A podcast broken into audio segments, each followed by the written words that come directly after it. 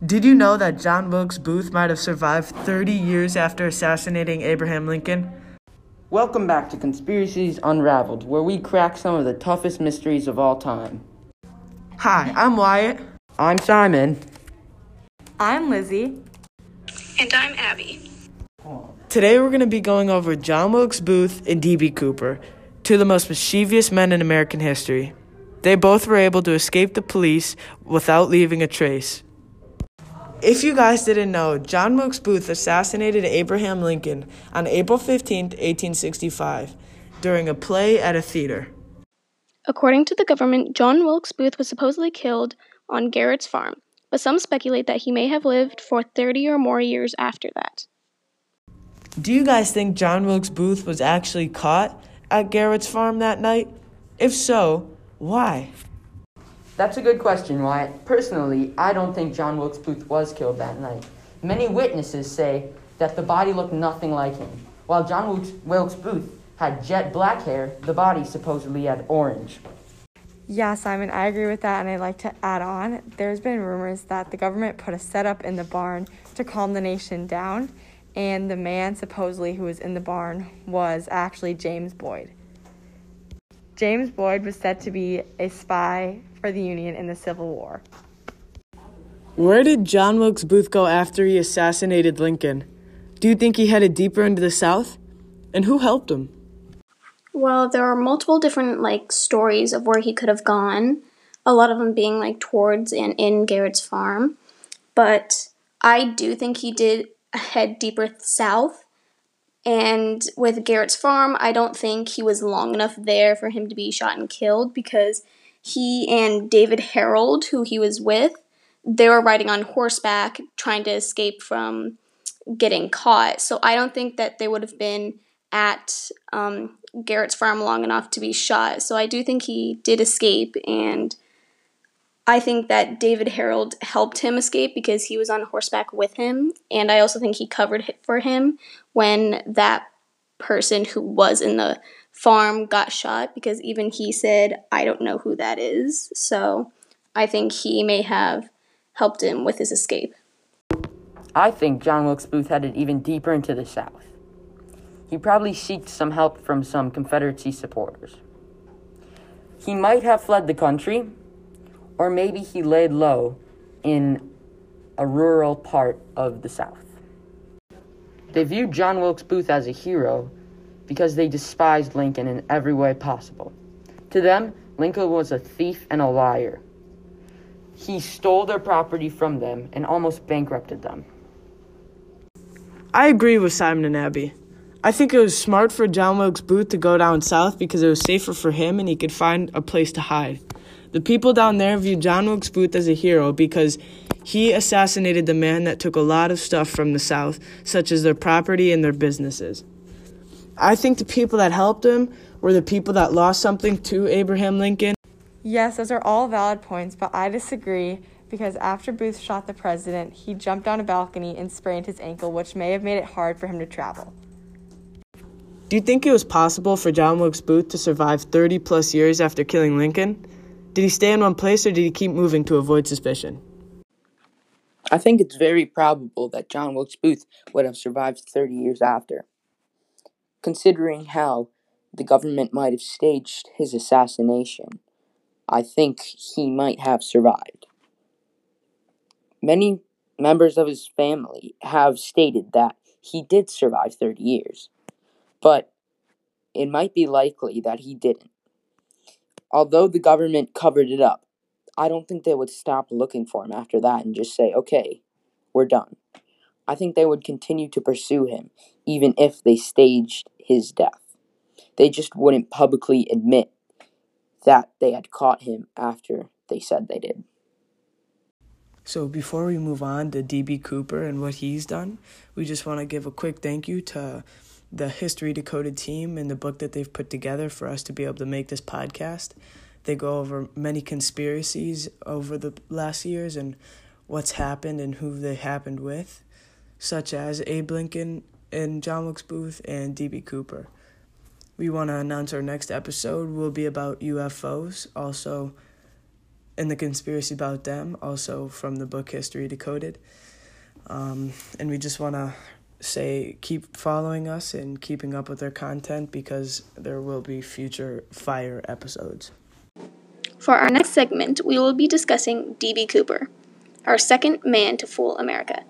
D.B. Cooper was just an ordinary man who went on a plane with a list of demands. When in flight, he takes action with that list of demands, demanding $200,000 in a parachute to escape with. The only thing is, no one knows who D.B. Cooper is. He escaped with the money and was never heard from again, leaving people to wonder, who is D.B. Cooper? With your guys' prior knowledge about D.B. Cooper, what do you think he did with all that money? Personally, with D.B. Cooper, I think he either spent the money or hid the money. There isn't really that much he could do if he spent it, because he can't put it in a bank account because that would be too suspicious. And hiding the money would mean he could save it for future generations. If he ever did get busted, he could come out of jail and have the money, or save it for children or future generations of his family. If he spent the money, he'd have to pay with everything with cash, and paperwork for cash properties is a nightmare. So I think that would draw a lot of attention, which is not what he wanted at the time. For me, I think what D.B. Cooper did with all that money was keep it in a safe place, or maybe he used it in a different state besides America. According to the government, none of the money D.B. Cooper stole was ever used or documented. That might mean that he used it on maybe, let's say, the black market or something like that.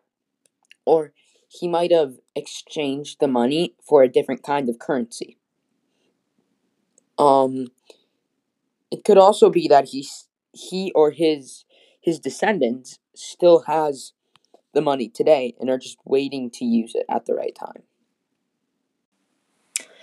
With the money D.B. Cooper got from the pilots of the plane that he hijacked, what he could have done with all that money is he could have used that to keep his identity safe by getting different materials in order to hide himself. Also, he could have bought that house, his hideaway house with the little, hiding spot. He could have bought that with all the money. There's really a lot of possibilities that he could have done with it, but that's kind of my theory of what he did, because if he didn't stay extra safe or be extra precautious, then he would have been thrown in jail. With all that being said, he jumped out of a plane with $200,000 on hand. Some people think he may have died. What do you think? Personally, I think D.B. Cooper did survive the jump. I think this is the main reason that this conspiracy has been put away, because so many people believed he died after the jump that they just decided not to look into it anymore. If he managed to survive this jump, he managed to fool everybody and get away with the cash. And I think that was his main intent, was to fool everybody by making them think he died after the jump.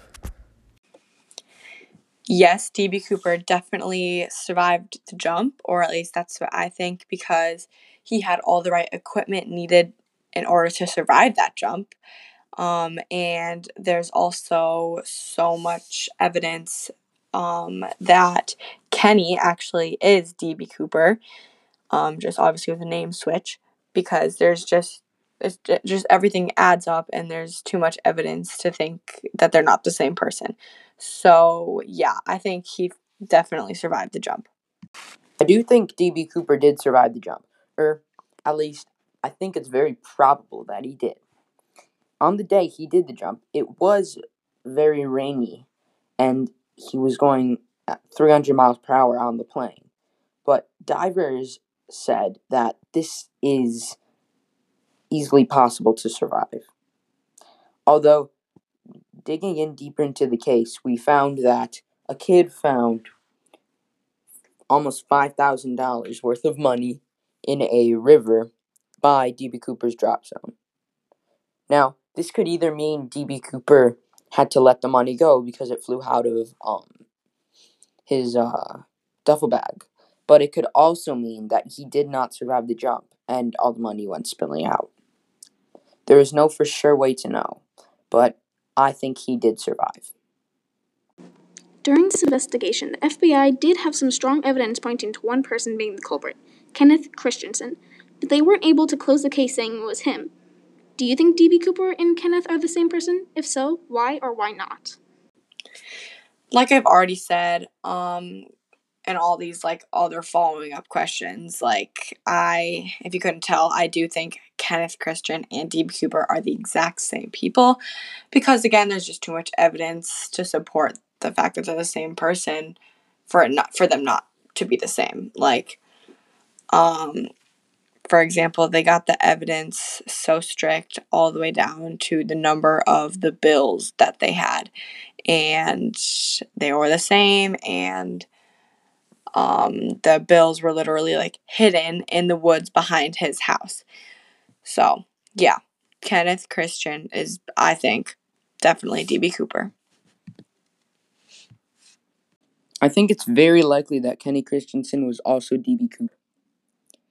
For example, there was a picture hidden in the back of one of Kenny's walls that showed Kenny holding a briefcase and a bag full of what we think is money. Now, the most interesting fact is that the briefcase was also the briefcase used during the robbery.